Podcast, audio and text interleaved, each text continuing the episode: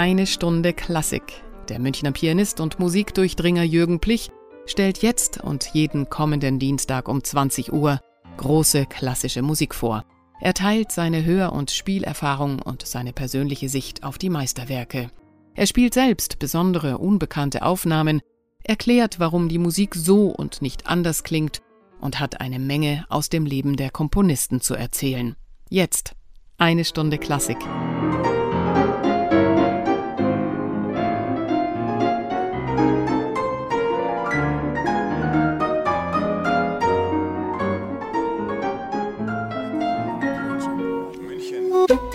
Radio München. Liebe Hörer, vor ein paar Wochen wurde ich von der Redaktion der Zeitschrift Lebenswerte in Tirol gebeten, als Gastautor einen Artikel über die Bedeutung klassischer Musik in unserer Zeit zu schreiben. Auch bat man mich, ihn einzulesen, damit man ihn auf der Website der Zeitschrift als Podcast anhören kann. Diese Lesung hören Sie in meiner heutigen Sendung, also jetzt, bereichert um einige Musikstücke. Der Wortanteil ist also etwas größer als sonst und ich werde die Musik, um den Gedankenfluss nicht zu sehr zu stören, auch nicht zwischendurch einzeln ansagen. Am Schluss sage ich Ihnen, was Sie alles zwischendurch gehört haben. Der Artikel trägt die Überschrift Klassische Musik, eine gemeinschaftsstiftende Kraft. Erster Teil. Ist klassische Musik unzeitgemäß? Die klassische Musik erzählt von fremden Ländern und Menschen. Das ist der Titel eines kleinen Klavierstückes von Robert Schumann. Denn sie ist eine Kultur aus einer fernen Zeitepoche, zwar nicht so fern wie das alte Griechenland oder das alte Ägypten, aber immerhin. Die Musik, die heute auf den Programmen der klassischen Konzertanbieter steht, Bach, Mozart, Beethoven, Schubert, Schumann, Chopin, Liszt, Wagner, Brahms, Bruckner, Mahler, Strauss, stammt im Wesentlichen aus den 300 Jahren zwischen 1650 und 1950. Was fangen global orientierte Menschen aus dem 21. Jahrhundert mit dieser veralteten und regional begrenzten Kunst an, die ihre Hochblüte vor 200 Jahren erlebte und vor gut 100 Jahren langsam verebbte?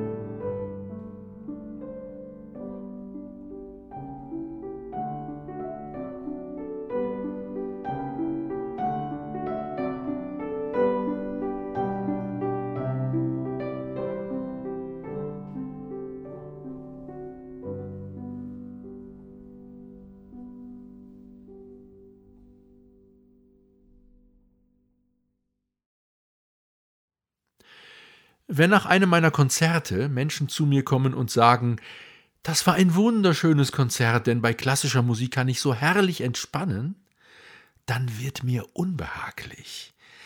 Ich glaube, mitreißende, leidenschaftliche, nachdenkliche, jedenfalls intensive Musik dargeboten zu haben, aber davon ist offenbar nichts angekommen. In solchen Momenten merke ich, dass klassische Musik heute oft eine ganz andere Funktion erfüllt, als die, die der Komponist ihr zugedacht hat. statt den Hörer seelisch tief zu berühren, statt aufzurütteln, Impulse zu geben, neue Gedanken und Kreativität freizusetzen, wird sie zum nebenbei konsumierten Wohlfühlhintergrund oder für manche andere, die ein Staatsopernabonnement haben oder berühmten Künstlern nachreisen, zum Statussymbol. Menschen, die offen zugeben, dass sie mit klassischer Musik nichts anfangen können, sind mir angenehmer. Die sind oft viel näher dran an der Musik als jene, die sich so gern von ihr einlullen lassen. Es gibt ja überhaupt nur sehr wenig Einlullmusik in der Klassik. Wer behauptet, sich damit so gut beruhigen zu können, hört wahrscheinlich schlicht und einfach nicht zu sondern geht an diese Musik mit denselben Hörgewohnheiten heran, die er von der Hintergrundmusik im Supermarkt oder im Gasthaus gewohnt ist. Er geht mit seinen Gedanken spazieren und irgendetwas dudelt im Hintergrund. Wer wirklich zuhört, der merkt schnell, dass diese Musik fordernd ist. Kompliziert, anspruchsvoll, anstrengend. Es liegt aber nicht nur am Hörer. Ein so süffig scheinendes Stück wie der erste Satz von Beethovens Mondscheinsonate kann tatsächlich zur Einlullmusik werden, wenn der Spieler am Wesentlichen vorbeimusiziert.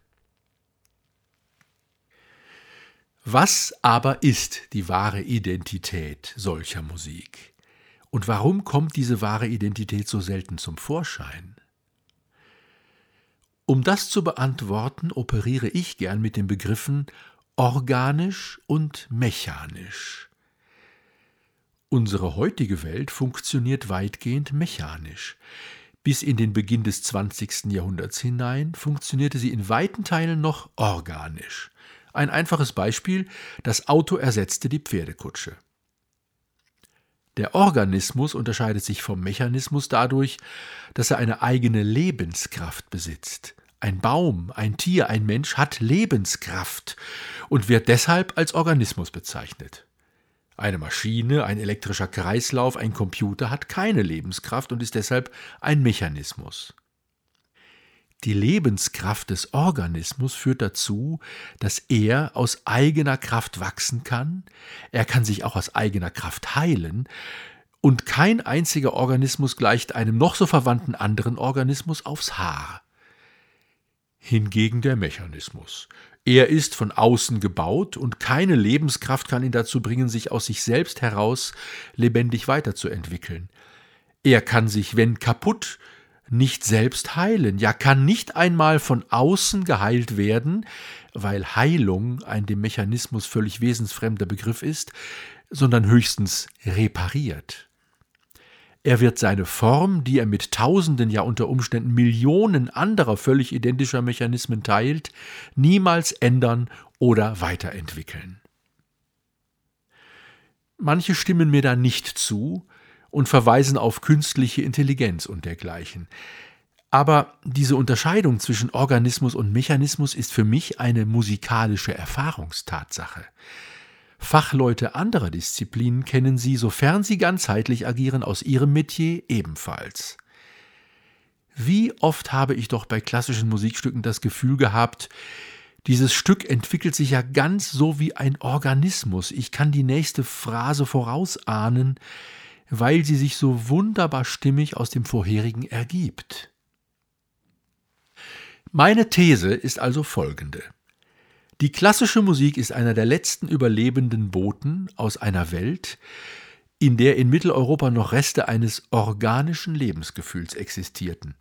Wenn diese Musik richtig verstanden wird, kann sie dazu beitragen, dieses Lebensgefühl wieder aufzuwecken. Sie ist auf unserem eigenen Boden gewachsen und beweist, dass wir mehr können, als uns in Lebens- und Wirtschaftsstil der mechanistischen Vorgabe anzupassen, die vor allem aus Amerika kommt. Klassische Musik hilft uns, die alte Spur wiederzufinden und dabei neue, ebenfalls organische Formen des Zusammenlebens zu entwickeln.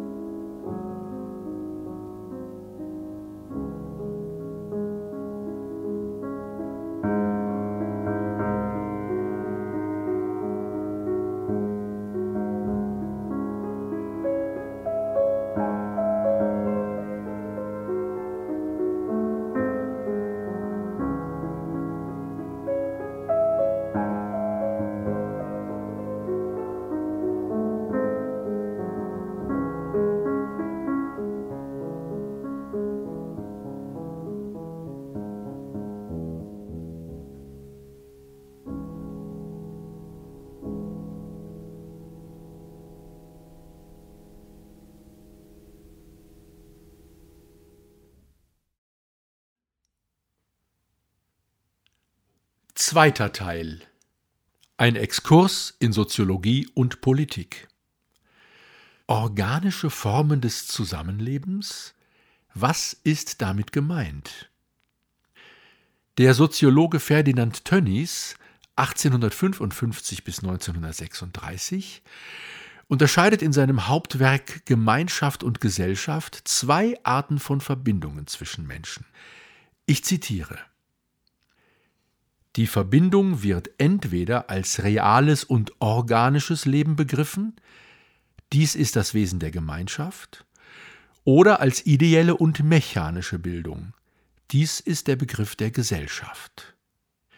Alles Vertraute, heimliche, ausschließliche Zusammenleben, so finden wir, wird als Leben in Gemeinschaft verstanden. Gesellschaft ist die Öffentlichkeit, ist die Welt. In Gemeinschaft mit den Seinen befindet man sich von der Geburt an mit allem Wohl und Wehe daran gebunden. Man geht in die Gesellschaft wie in die Fremde. Der Jüngling wird gewarnt vor schlechter Gesellschaft. Aber schlechte Gemeinschaft ist dem Sprachsinne zuwider. Von der häuslichen Gesellschaft mögen wohl die Juristen reden, weil sie nur den gesellschaftlichen Begriff einer Verbindung kennen, aber die häusliche Gemeinschaft mit ihren unendlichen Wirkungen auf die menschliche Seele wird von jedem empfunden, der ihrer teilhaftig geworden ist. Ebenso wissen wohl die Getrauten, dass sie in die Ehe als vollkommene Gemeinschaft des Lebens, communio totius vitae, sich begeben. Eine Gesellschaft des Lebens widerspricht sich selber. Man leistet sich Gesellschaft, Gemeinschaft kann niemand dem anderen leisten. In die religiöse Gemeinschaft wird man aufgenommen, Religionsgesellschaften existieren nur gleich anderen Vereinigungen zu beliebigen Zwecke für den Staat und für die Theorie, welche außerhalb ihrer stehen. Gemeinschaft der Sprache, der Sitte, des Glaubens, aber Gesellschaft des Erwerbes, der Reise, der Wissenschaften. So sind insbesondere die Handelsgesellschaften bedeutend. Soweit Ferdinand Tönnies. Ich denke diese Gedanken wie folgt weiter. Jedes Mitglied einer Gemeinschaft muss wohl ein selbstverständliches Bewusstsein davon haben, dass der Gesamtorganismus nur leben kann, wenn es sich in seinen Dienst stellt. Dies tut es aber ohne äußeren Zwang so wie der Magen nicht erst gezwungen werden muss, Magen zu sein. Wenn der Magen lieber Gehirn sein wollte, gäbe es große Schwierigkeiten. Bezogen auf die Gemeinschaft heißt das, Hierarchien, Autoritäten, Abhängigkeiten, Pflichten und Rechte werden nicht erkämpft, erzwungen, sondern ergeben sich. Die Gruppenmitglieder verfügen über eine Intuition, die solche Fragen wie von selbst löst. In der Gesellschaft, also der mechanischen Form des Gruppenlebens, ist das anders, weil dem Einzelnen die gefühlsmäßige Bindung zur Gruppe, also eben das Gemeinschaftsgefühl fehlt, beginnt er seinen persönlichen Vorteil zu suchen. Man ist aber schlau genug, um zu erkennen, dass auf eine hinreichend gerechte Organisation der Gesellschaft nicht verzichtet werden kann, weil sich die egoistischen Interessen nur dann verfolgen lassen, wenn die Gruppe überlebt. Das Überleben der Gruppe ist keine Herzensangelegenheit, sondern auch wieder nur aus Egoismus geboren. Folglich muss eine künstliche, mechanische Ordnung aufgepfropft werden. Nun nennen wir unser eigenes Gemeinwesen ja ohne tieferes Nachdenken die Gesellschaft. Und tatsächlich kann man unser System, unsere parlamentarische Demokratie in gewissem Sinne als ein Surrogat für fehlendes Gemeinschaftsgefühl ansehen. Nach dem Ersten Weltkrieg und dann noch einmal nach dem Zweiten wurden wir von Westen her mit diesem System beglückt. Und die meisten Menschen denken, Gott sei Dank haben wir es. Wir können froh sein, nach Jahrhunderten endlich in einer demokratischen Zivilgesellschaft zu leben. Ich will dem auch nicht geradewegs widersprechen, denn wie könnten Millionen ganz verschieden gearteter Menschen völlig gemeinschaftlich zusammenleben? Trotzdem kommt mir mehr und mehr in den Sinn, dass in dem Moment, da uns die Demokratie nach westlichem Muster implantiert wurde, ein letzter entscheidender Schritt von der Gemeinschafts- zur Gesellschaftsorientierung gegangen war. Inzwischen haben wir uns wohl an all solche Begriffe neben Demokratie wie Marktwirtschaft, Wettbewerb und so weiter gewöhnt. Aber solche Begriffe sind eigentlich nur Umschreibungen für den Zerfall der letzten gemeinschaftlichen Bindungskräfte. Anfang des 20. Jahrhunderts hat man das deutlicher gesehen als heute. Da war auch noch nicht ausgemacht, welchen Weg man in Deutschland und Mitteleuropa gehen würde. Es gab Monarchisten, Demokraten, Sozialisten, Kommunisten, Anarchisten. Ein Vortrag von Rudolf Steiner dem Begründer der Anthroposophie, zeigt, wie man 1917, noch während des Ersten Weltkriegs, die Dinge auch beurteilen konnte. Ich zitiere Steiner. Dann glauben sie, dass jeder Mensch seinen Willen zum Ausdruck bringen könne durch die verschiedenen Einrichtungen der Demokratie und merken nicht, dass diese Strukturen der Demokratie so sind, dass immer ein paar Menschen an den Drähten ziehen, die anderen aber werden gezogen. Doch weil man ihnen immer vorredet, sie sind in der Demokratie drinnen, merken sie nicht, dass sie gezogen werden, dass da Einzelne ziehen. Dann zitiert Steiner den französischen Ökonomen und Journalisten Deleuze. Ich zitiere weiter. Deleuze ist kein blinder Anbeter des Parlamentarismus, er ist kein blinder Anbeter der Demokratie. Er sagt voraus, dass diese Dinge, auf die sich die heutigen Menschen so furchtbar viel zugute tun, aufhören werden. Er sagt es ausdrücklich, auch von der Abstimmungsmaschine.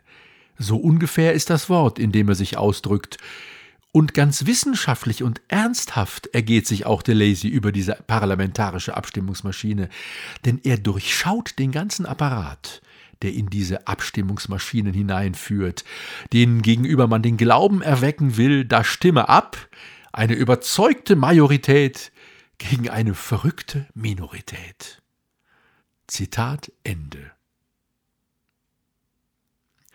Der Begriff Abstimmungsmaschine bringt es auf den Punkt. Unzweifelhaft haben wir es bei der parlamentarischen Demokratie mit einem mechanischen Gebilde zu tun. Nun ist die Frage, was denn an ihre Stelle treten könnte.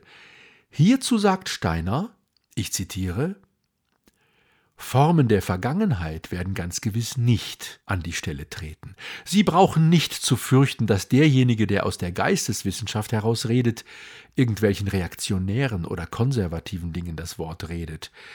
Doch sind die Dinge von dem, was heute als Abstimmungsmaschine besteht, so verschieden, dass es schockieren würde. Zitat Ende. Ob Steiner hier wohl eine neue Art von Gemeinschaft im Sinne Tönnies meint? Ich will nicht politisch agitieren, sondern nur aufzeigen, dass der kulturelle Bruch in Mitteleuropa nach den zwei Weltkriegen wohl ein einschneidenderer war, als uns bewusst ist. Indem man voll auf die mechanische Abstimmungsmaschine gesetzt hat, hat man die Illusion einer gemeinschaftlichen Entscheidungsfindung erzeugt und so das Bedürfnis nach echter Gemeinschaft scheinbar befriedigt. Vor der echten Gemeinschaft fürchtete man sich sogar. Hatte nicht Hitler auf Gemeinschaft gesetzt? Und war diese Idee nicht völlig kompromittiert? Ich meine, eine Gemeinschaft selbstbewusster kreativer Menschen hat mit einer Gleichschaltung durch Massenhypnose nichts zu tun. Aber wie war das denn nun im 18. und 19. Jahrhundert? War da alles echt organisch und gemeinschaftlich? Ich war natürlich nicht dabei. Ganz sicher konnte man Anfänge der Durchmechanisierung bereits weit vor dem Beginn des 20. Jahrhunderts beobachten. Goethe schreibt in Wilhelm Meisters Wanderjahren circa 1820, ich zitiere, das überhandnehmende Maschinenwesen quält und ängstigt mich. Es wälzt sich heran wie ein Gewitter, langsam, langsam, aber es hat seine Richtung genommen. es wird kommen und treffen. Zitat Ende. Goethe hat diesen Satz zwar einer seiner Romanfiguren in den Mund gelegt, aber wir dürfen wohl annehmen, dass er auch selbst diese Gefahr herannahen sah. Mit modernen Begriffen zu reden, er sah, dass es Kräfte gibt, die uns in eine unmenschliche Technokratie hineintreiben können. Sicher, auch vorher unterdrückten die Mächtigen ihre Untertanen, aber es ist etwas anderes in einer Gemeinschaft, einer zielgerichteten Ungerechtigkeit ausgesetzt zu sein, deren Urheberschaft deutlich sichtbar ist, und etwas anderes in einem unsichtbaren, nicht einmal feindselig, aber blindlings agierenden Mechanismus festzusitzen. Um einen Vergleich zu bemühen, in einer Gemeinschaft wie einer Familie ist es zwar ein Greuel, wenn ein Vater sein Kind schlägt, dennoch ist die Familiengemeinschaft als solche einer kalten, unpersönlichen Erziehungsanstalt mit systembedingtem Liebesentzug vorzuziehen. Die Massenordnung baut einen Daseinsapparat auf, der die eigentlich menschliche Daseinswelt zerstört, sagte Karl Jaspers.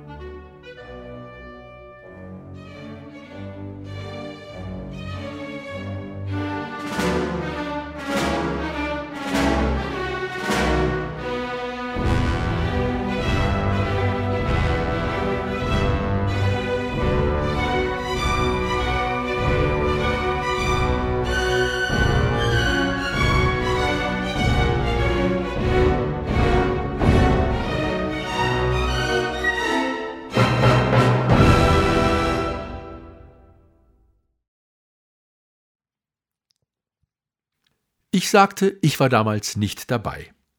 Aber uns darf doch unsere Fantasie helfen, verbunden mit ein bisschen Kombinationsvermögen. Ich will also den Unterschied zwischen damals und heute, so wie ich ihn erspüre, einmal an einem unscheinbaren Beispiel, nämlich einer Geschäftsreise, verdeutlichen. Waren Sie mit jemandem an einem fernen Ort verabredet, so mussten Sie sich brieflich absprechen, um sich dann Wochen später zu treffen. Den Zeitpunkt konnten Sie nur ungefähr bestimmen, denn Sie waren abhängig von der Jahreszeit, vom Wetter und dem Zustand der Wege, der Pferde und der Kutsche, später der noch jungen Eisenbahn, aber auch von den politischen Verhältnissen, denn sie konnten zwischen Tirol und Ostfriesland sicherlich etliche Male von Zollposten und dergleichen aufgehalten werden. Sie trafen sich also nicht an einem fest definierten Tag des Kalenders um 15.30 Uhr, sondern grob an irgendeinem Tag der nächsten Woche, frühestens Montag, spätestens Freitag gegen Sonnenuntergang im Gasthof zur Post. Vielleicht war ihnen ihr Gesprächspartner fremd. Sie hatten kein Foto von ihm bei sich und mussten sich am Treffpunkt erst umschauen, wer der zahlreichen Anwesenden wohl ihr Gesprächspartner sein konnte. Googeln konnten sie ihn übrigens auch nicht. In Biografien aus vergangenen Jahrhunderten kann man erfahren, wie vergleichsweise locker man mit solchen Dingen, also zum Beispiel Pünktlichkeit, umging. Man verfuhr anscheinend oft nach dem Motto, komme ich heute nicht, komme ich morgen. Verwunderlich ist etwa, mit welcher Frechheit, nach heutigen Maßstäben, Johann Sebastian Bach seinen Urlaub um ein Vielfaches der ursprünglich gewählten Dauer überzog, weil er länger als geplant bei Dietrich Buxtehude in Hamburg blieb. Keineswegs sind solche Nebenbeobachtungen zu unbedeutend, um große Zusammenhänge zu erklären. Um beim Thema Zeit zu bleiben, wir erleben ja heute täglich, dass jede Sekunde in Geld umgerechnet wird, so dass zum Beispiel die kleinste Verspätung, mit der eine Kiste Bananen bei Aldi ankommt, den Ruin einer Firma bedeuten kann. Ist also nicht die kompromisslose Taktung der Zeit ein Element des modernen Gesellschaftsmechanismus? Und würde uns nicht eine gewisse Unwägbarkeit in der Behandlung der Zeit eine wohltuende Entspannung gewähren?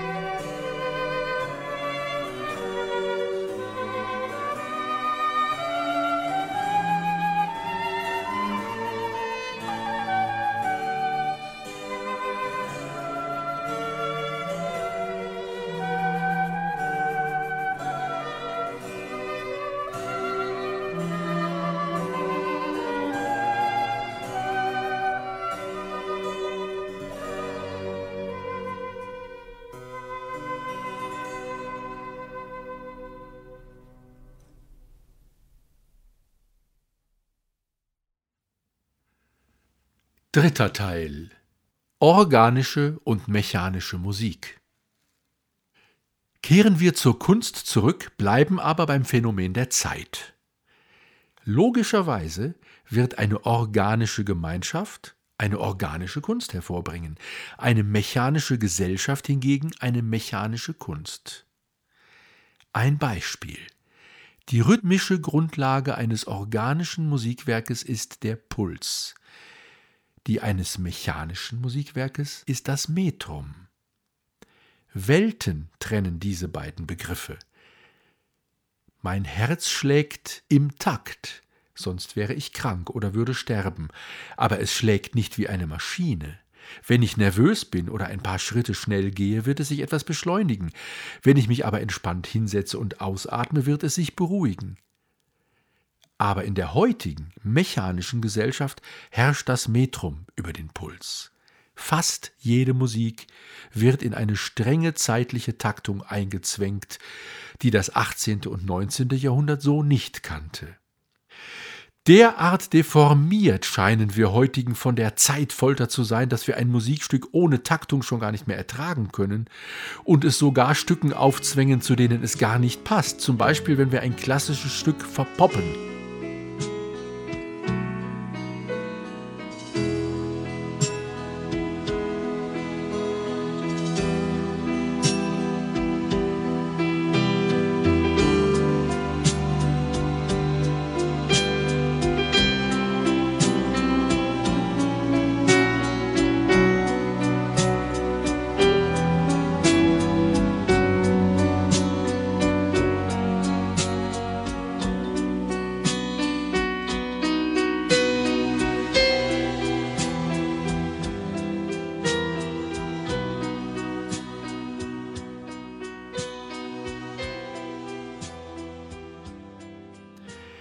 Offenbar fühlen wir uns ohne diese Taktung unwohl.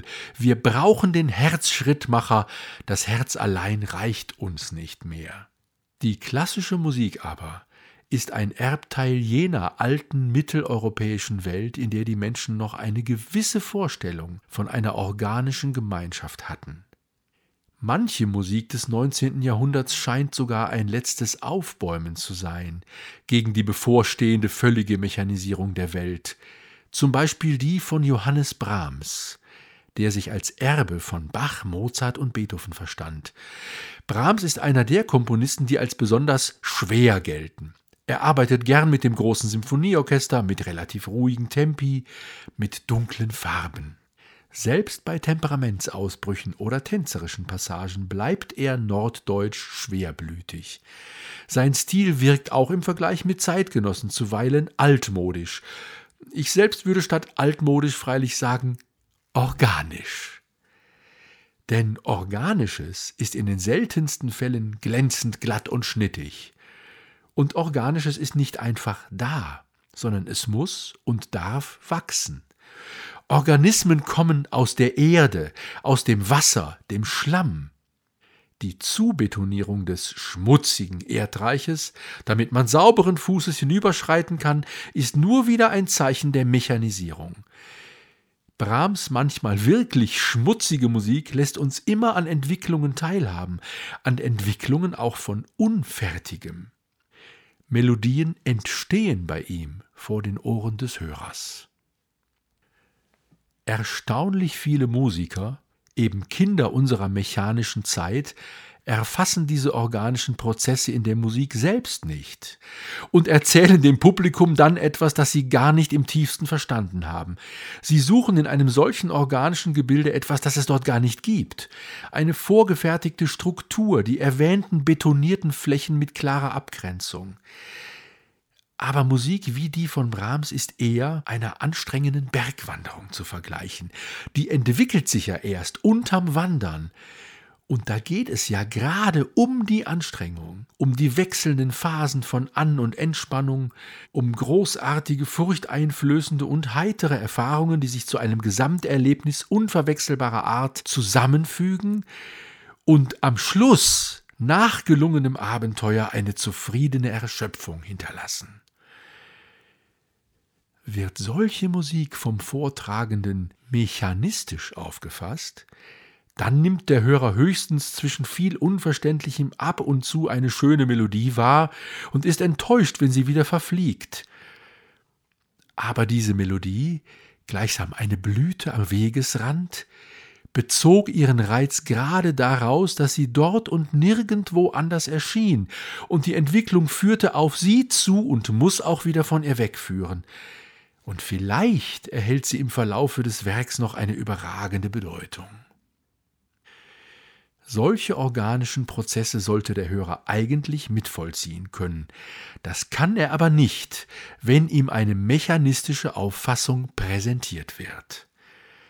Es ist für einen Musiker nicht leicht, sich der Elementargewalt eines Werkes zu stellen und sie zur Wirkung zu bringen. Der große Pianist Claudio Arau sagte dazu, die Künstler sind ängstlich. Sie schrecken davor zurück, sich rückhaltlos auf etwas einzulassen, und die jungen Leute haben alle Angst vor Gefühlen.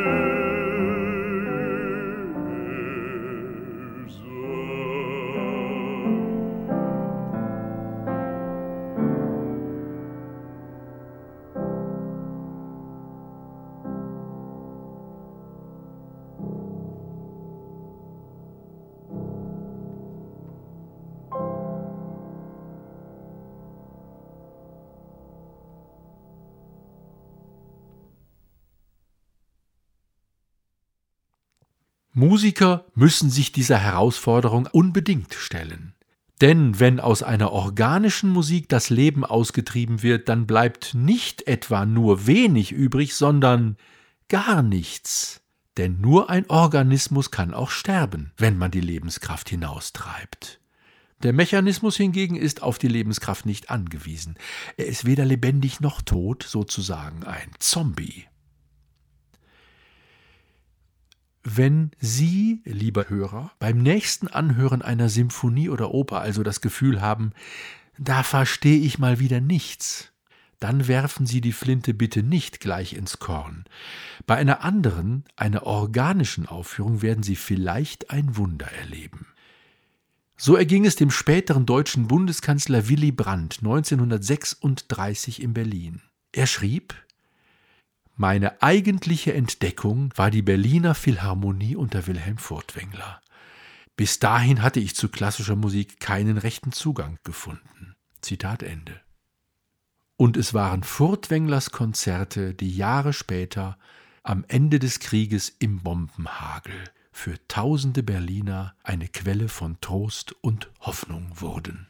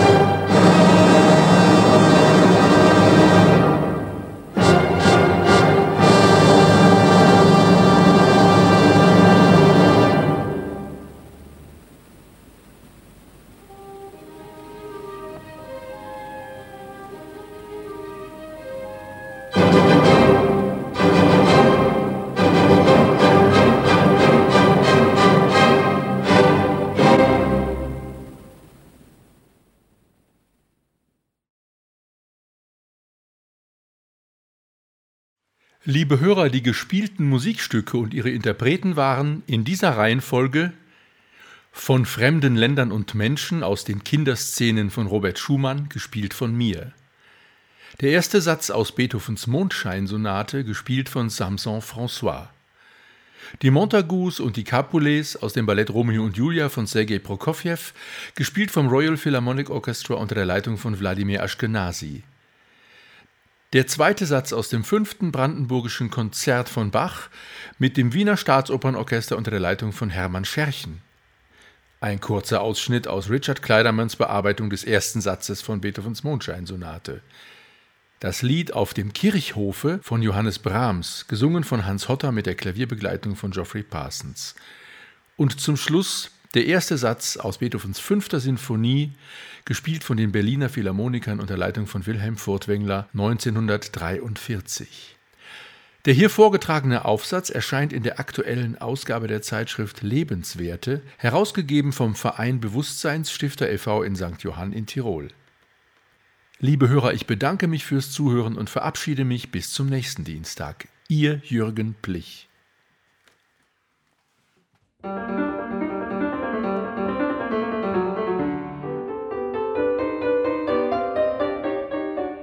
Das war eine Stunde Klassik mit Jürgen Plich hier bei Radio München. Jeden Dienstag um 20 Uhr und sonntags um 10 Uhr in der Wiederholung. Nachzuhören übrigens auch auf unserer Webseite www.radiomünchen.net.